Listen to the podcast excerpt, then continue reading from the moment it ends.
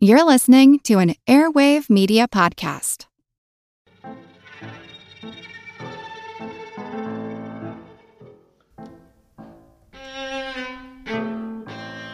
He's been described as a thief, a swindler, and a con man, though he prefers to think of himself as an entrepreneur. He sold illegal booze, ratted out his criminal comrades, drugged women in order to sell them as wives to lonely settlers, tried to sell military secrets, committed patent fraud, and fraudulently took over a valuable mine. His name is Mudd, Harry Mudd. My name's Moxie, and this is your Brain on Facts. When you need mealtime inspiration, it's worth shopping Kroger, where you'll find over 30,000 mouth-watering choices that excite your inner foodie. And no matter what tasty choice you make, you'll enjoy our everyday low prices, plus extra ways to save, like digital coupons worth over $600 each week. You can also save up to $1 off per gallon at the pump with fuel points. More savings and more inspiring flavors make shopping Kroger worth it every time. Kroger, fresh for everyone. Fuel restrictions apply. Today's topic was chosen by our supporters at patreon.com slash yourbrainonfacts who get to vote on one episode topic each month. It's my distinct pleasure to say that the member ranks have recently grown again, thanks to the addition of our newest patron, Mackenzie. They join our other recent additions like Michael L. and Urspo in helping defray the costs of putting on the podcast in exchange for exclusive swag, voting rights, and bonus content that is never used on the main feed. So today we're talking about mud. This ubiquitous combination of water and dirt is useful for science, employed in health and beauty, a little known component of professional sports, and it's even eaten. To say someone's name is mud is to mean that they are lowly, or that they are in trouble of their own making, usually through some form of idiocy. There's an old story that the expression derives from Dr. Samuel Mudd with two D's, who unwisely took pity on John Wilkes Booth, President Abraham Lincoln's assassin. Mudd treated Booth's broken ankle that he suffered when leaping to the stage of Ford's Theater. For the doctor's troubles, he was sentenced to life in a federal prison. Like many interesting historical stories, this one is not true. The phrase first appeared in print in 1820, 45 years before Lincoln's assassination. It probably originated in another obscure bit of English slang. Mud was an 18th century equivalent of dope or dolt or idiot, and was used through the 19th century by union workers, equivalent to a scab or a strikebreaker. Let's start with geophagy, the scientific term for eating dirt or mud or earth. On the island nation of Haiti, cookies made of mud are eaten, and while they are tradition, they are not really eaten by choice. The mud helps to fill up the stomachs of the poorest country in the Western Hemisphere, especially for the people in areas like the slum of Cité Soleil. Yellow dirt from the central plateau of the island is mixed with salt and vegetable shortening, spread into discs, and allowed to dry in the sun. The mud has long been prized by pregnant women who believe it to be an antacid and an important source of calcium, though there is no science to back that up. Even before the devastating 2010 earthquake, many Haitians lived in what is called food insecurity, a phrase that really undersells the condition. Being an island, it imports much of its food, and increased prices of basic ingredients, or the petroleum needed to get them there, means less food is available and at higher prices. 80% of people in Haiti live on less than $2 a day. So if two cups of rice cost 70 cents, but a mud cookie is only 5 cents, the choice, if unpleasant, is obvious. The mud cookies are not only food in the slums, but an important part of their economy. For some people, making and selling them is their only source of income. Dirt is trucked in from the central town of Hinche to the markets where women, and it's exclusively women who make the cookies, buy bags of dirt for $5 a bag, sometimes on credit. In the nearby slums and shanty towns, the dirt is sifted to remove clumps and rocks, then mixed with shortening and salt.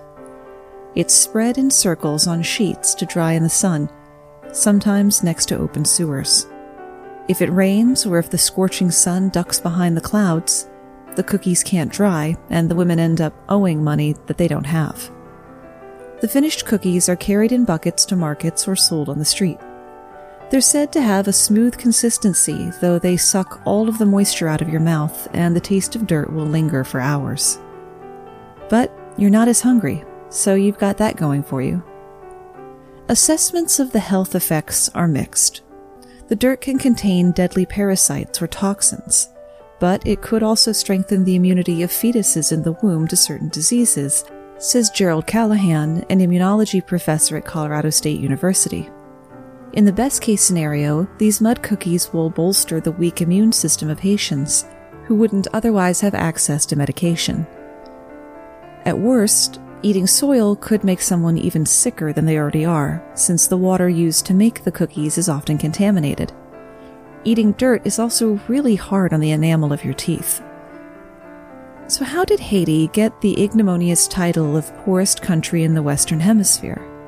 It was the first Caribbean nation to throw off the literal shackles of the Atlantic slave trade, and most neighboring island nations are doing okay for themselves. In the 18th century, Haiti was a French colony with many slaves and few wealthy white plantation owners. That uneven distribution of wealth has continued to the present day. Making matters worse, when France vacated the country in 1804, they insisted on being repaid for the value of the slaves they had lost. And Haiti paid it, though it took them 143 years. Meddling from foreign governments, cough, and a succession of corrupt and inept homegrown governments hasn't helped anything. Then there's the worsening hurricane seasons brought on by climate change, with 2016's Hurricane Matthew destroying 90% of homes in some areas. There is never a bad time to send help to the people of Haiti, which you can do through charities like Feed the Children and Food for the Poor. But you don't have to be facing Haitian levels of poverty to eat dirt. Closer to home, in southern states of the U.S., people have been eating a particular kind of clay soil for generations. White dirt, as it's sometimes called, is actually a soft, chalky clay called kaolin. It's widely used to make porcelain, paper, cosmetics, and paint. The mineral kaolinite is one of the most common in the world, and the best known deposits are in the southeastern U.S. A shopping center in Sandersville, Georgia, is known as the kaolin capital of the world. Mom and pop stores and flea markets sell the dirt in little Ziploc bags. They're labeled as novelty items, but everybody knows what they're for. Seeing those bags is what piqued the interest of documentary filmmaker Adam Forrester. Whether they tell you or not, says Forrester, people are eating it. He first came across the packaged clay in his hometown of Columbus, Georgia, and his documentary, Eat White Dirt, takes a closer look at this strange under the radar practice. Eating dirt has a unique history. There's evidence that our ancestors were eating dirt at least 2 million years ago, when Homo sapiens were still Homo habilis. According to nutritional anthropologist Sarah Young at Cornell University, it's thought that slaves introduced the practice to the U.S., but this geophagy was practiced independently among Native American populations long before the arrival of Europeans. Eating dirt can be a component of a disorder known as pica, in which people compulsively crave things that aren't food. For more examples, watch any randomly selected episode of the TLC show My Strange Addiction. You will inevitably see someone eating or drinking something that has never appeared as an ingredient in any cookbook ever. Things like drywall, cat hair, toilet paper, and scotch tape. Young found in her research that while both men and women ate the white dirt, only women seemed to actually crave it. But why? That's the million dollar question, says Young, and the most common response is, I don't know, I just do. There are some theories.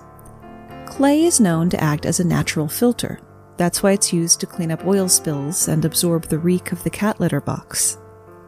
Young says it may have a similar effect in the human body, acting as a mud mask for the gut. It binds to all these harmful chemicals and exits the body before entering your bloodstream. Bear in mind there haven't been any clinical trials using clay as an antidote to poison, and if you're looking for the next big thing to detoxify, let me politely remind you that that's what your liver and kidneys are for. Clay's ability to bind harmful substances might explain why pregnant women suffer the most intense pica cravings. The immune system is slightly suppressed during pregnancy, protecting the fetus from rejection, but leaving the body vulnerable. Pica sufferers also tend to be concentrated in hot, humid areas, where pathogens multiply and spread more quickly than in cooler, drier climates. Before you run to the store for some kaolin clay or head to your backyard with a shovel, Paul Schroeder, geologist specializing in kaolin at the University of Georgia, says that while the clay eating habit may have evolved as a protective measure, it could be harmful to your health. The clay's amazing binding properties could work too well and absorb nutrients from food that's being digested, which would be particularly bad for pregnant women. Plus, you can never be certain what the clay has absorbed before you dug it out of the ground. Far from flea market baggies of white clay to mud that is considered more valuable than gold. It's not in a fancy spa, and you definitely won't get a complimentary mimosa while you're there. This mud is in Antarctica, and it may offer clues to what types of life, if any, could exist on distant planets or moons that are also covered in ice. In the first such study of subglacial sediment, scientists with the British Antarctic Survey and other institutions are studying the mud at the bottom of Lake Hodgson on the Antarctic Peninsula. As if getting there weren't hard enough, the scientists have to get through 10 to 13 feet, 3 to 4 meters of ice. That's a cakewalk compared to the more than 1,600 feet or 500 meters of ice that used to cap the lake. The sediments the scientists are studying were deposited when the lake was sealed under that thick ice nearly a 100,000 years ago.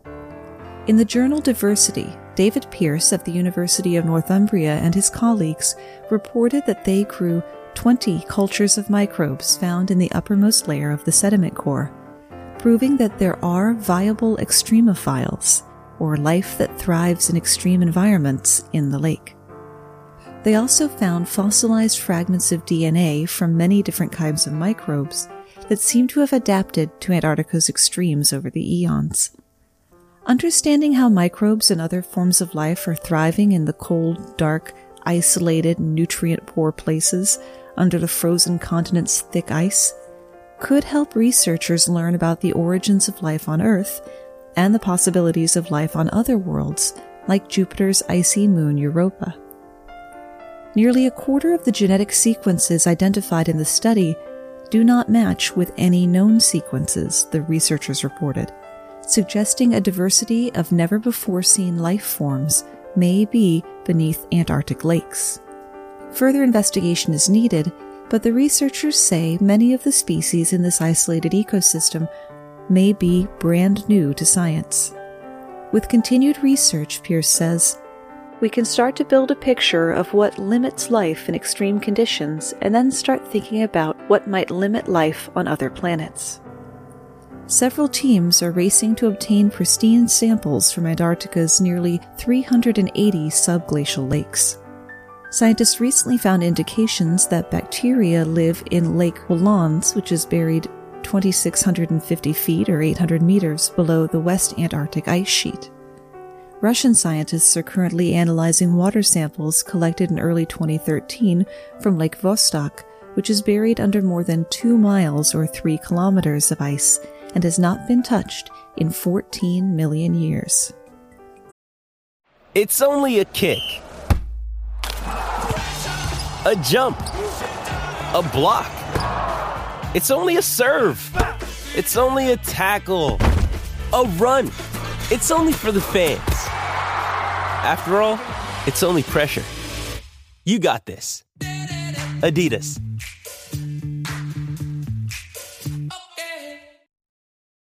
This episode is brought to you by Reese's Peanut Butter Cups. In breaking news, leading scientists worldwide are conducting experiments to determine if Reese's Peanut Butter Cups are the perfect combination of peanut butter and chocolate. However, it appears the study was inconclusive, as the scientists couldn't help but eat all the Reese's. Because when you want something sweet, you can't do better than Reese's. Find Reese's now at a store near you. On the topic of great minds thinking alike, there was some choice interaction on our social media this week. On a post about Nyepi, the Balinese New Year, which is spent in silent contemplation, Emily Kokosaro pointed out that the tradition is similar to the Jewish holiday of Yom Kippur. Under the meme I posted to tease the calendar slash New Year topic about the months not lining up with the Latin numbers in their names, Joel J. wrote that they were called Quintilis and Sextilis before they changed their names. It's January and February which were added later, after Caesar went traveling and saw just how terrible their calendar was.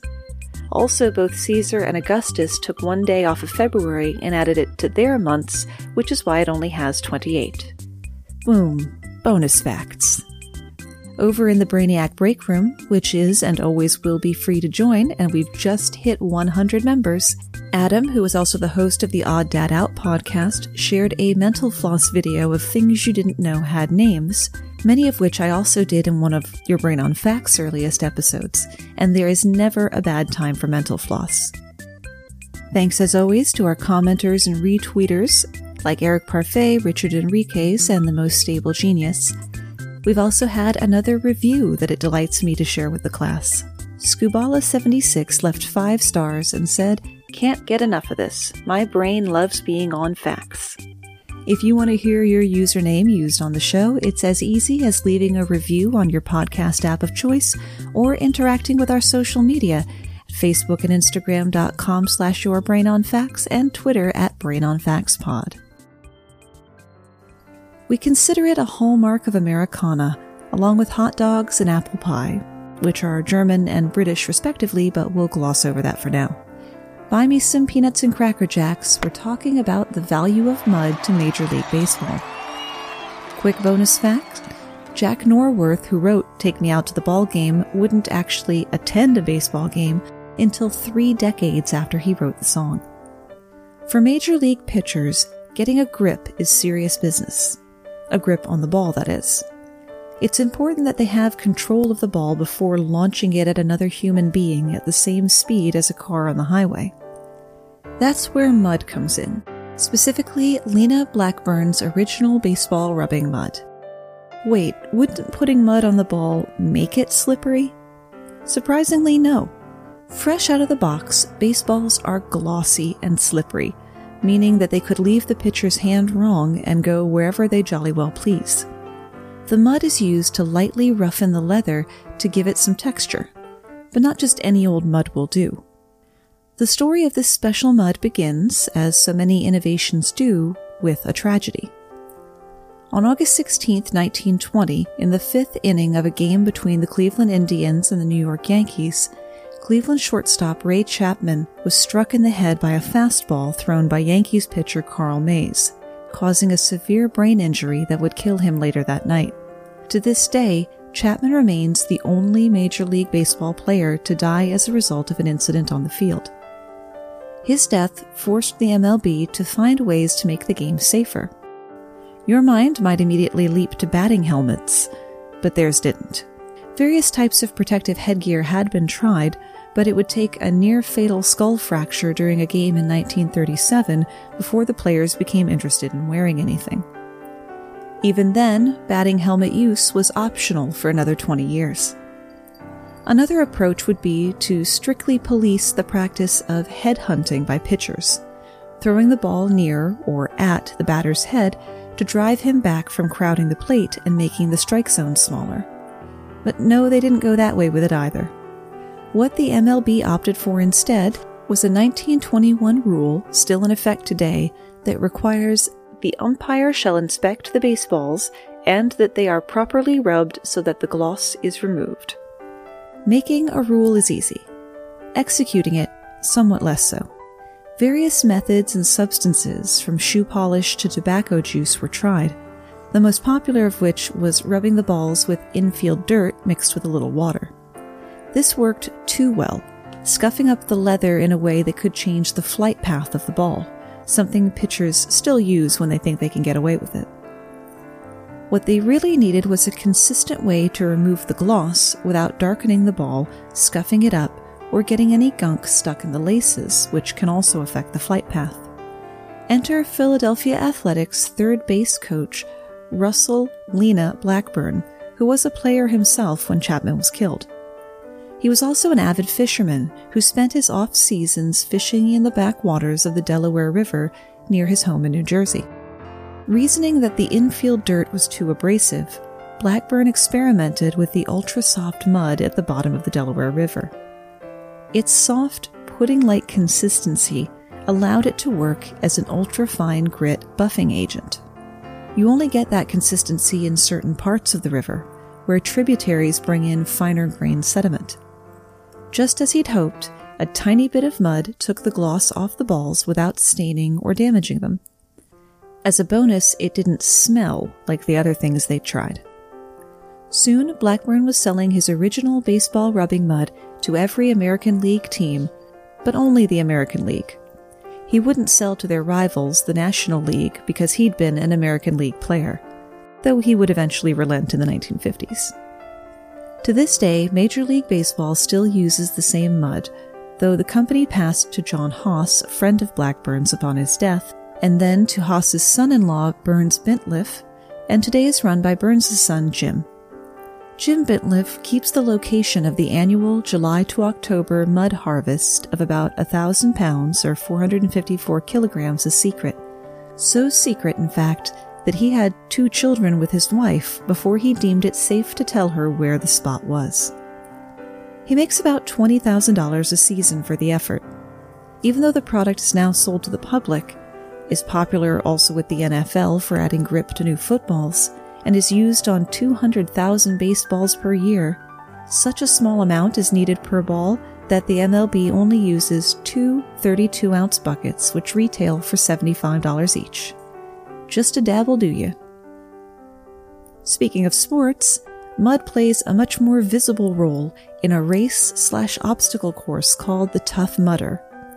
Since its first race in May 2010, over 2.5 million people across seven countries have competed, each paying about $200 for the privilege. It began with an idea by two British students of the Harvard Business School, one of whom was a former counterterrorism officer.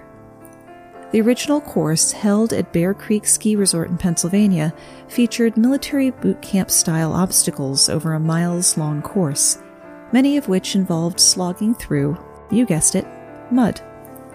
The creators began expanding to other cities and franchising the course. As with anything successful, competitors quickly began popping up, so Tough Mudder has had to up the ante to stay competitive. In recent years, electric shocks, tear gas, and two fire based events. One drops participants through a ring of fire, and the other forces them to slide through a five foot wall of fire into the water, have been added. Before competing, contestants have to sign a waiver that reads in part I acknowledge that the Tough Mudder event is an extreme test of my physical and mental limits that carries with it the inherent risk of physical injury. Inherent risks are risks that cannot be eliminated completely, regardless of the care and precautions taken. It goes on to release Tough Mudder from any and all claims, actions, suits, demands, losses, and other liabilities in relation to any death, physical or mental injury resulting from the inherent risks of the event or ordinary negligence. I don't know about you, but I, for one, dislike the phrase ordinary negligence there. I mean, I've signed a number of indemnities in my life that mention negligence, but ordinary negligence makes it sound like they expect a certain amount of half assedness in the daily operations. Anyway, legalese hasn't stopped lawsuits. One was filed by the family of a 28 year old Maryland man who died during the 2013 race in West Virginia while attempting the walk the plank obstacle, in which competitors climb a wall and drop into a pool. The man was submerged for at least five and possibly as long as 15 minutes before being pulled from the water. The coroner ruled it an accidental drowning, but his family filed a wrongful death suit, claiming that the organizers didn't provide adequate rescue divers at the event's deep water obstacle. And a New York man filed a lawsuit saying that he nearly lost his leg after his right knee was impaled by a jagged piece of metal under a pool of sludge in the electroshock portion of the 2013 race. If the obstacles don't get you, the mud itself might. Tough Mudder and other adventure races require a lot of space, so they're often staged in rural areas, near or even in livestock pastures. Where there's livestock, there's poop, and where there's poop, there can be bacteria and viruses, like Campylobacter, the virus that causes the norovirus, and even E. coli. And you're swimming in it. Symptoms may not come up until a few days later and can include nausea, diarrhea, abdominal cramps, and fever. After a 2012 Tough Mudder in Nevada, three military personnel were admitted to the Nellis Air Force Base Medical Center with vomiting and bloody diarrhea. All had fallen face first in the mud on the Tough Mudder course on a nearby cattle ranch a week before. Subsequent investigations linked 22 more cases most likely caused by infection with the fecally transmitted Campylobacter coli. There are things you can do to protect yourself if this grown up version of a Double Dare physical challenge is just calling your name. Try to avoid ingesting the mud or any surface water during the run, which is, you know, good advice on any day. Rinse off as soon as possible after the race. Don't touch your eyes, nose, or mouth and definitely don't eat until you've properly washed all over with soap and clean water. If you do catch one of those nasty bugs, stay home and rest, drink plenty of water, and eat yogurt with an active culture to help your body get your microbiome back in balance. Also, be on the lookout for worsening symptoms, because in extreme cases, certain types of E. coli can cause kidney failure, especially in people with weakened immune systems. Tough Mudder races also test the mettle of local emergency rooms. The 2013 race in Pennsylvania saw 38 participants taken to the ER at the Lehigh Valley Hospital, and 100 more had to be treated on site. Understandably, this did not sit well with the staff, like emergency physician Dr. Marna Greenberg. She had patients suffering seizures, dehydration, fainting, and later co wrote a study criticizing the extremity of the event. She wants Tough Mudder to work with the local hospitals so they're not blindsided by a sudden influx of patients. For all the gloom and doom I've been spinning around it, Tough Mudder is statistically fairly safe as endurance sports go. Those who participate tend to be in good physical condition and have trained specifically for the event. The obstacles are designed and tested with outside engineers as well as with the help of fire and emergency medical personnel. Most injuries are minor, requiring only first aid, and only the one death has occurred. For comparison, for every million people who go skiing, there are 54 fatalities. And that's where we run out of ideas, at least for today. So, who was the ne'er do well rapscallion from the top of the show? Full name Harcourt Fenton Mudd, he was a recurring character from the original Star Trek series, a fun character for the writers to play with, Mudd's antics continued in novels, comics, the animated series that ran for 22 episodes in 1973, and he even made it to the home computer game Star Trek Starfleet Academy in 1997. Remember, you can always find the full script of the episode and links to the research sources at yourbrainonfacts.com. Thanks for spending part of your day with me.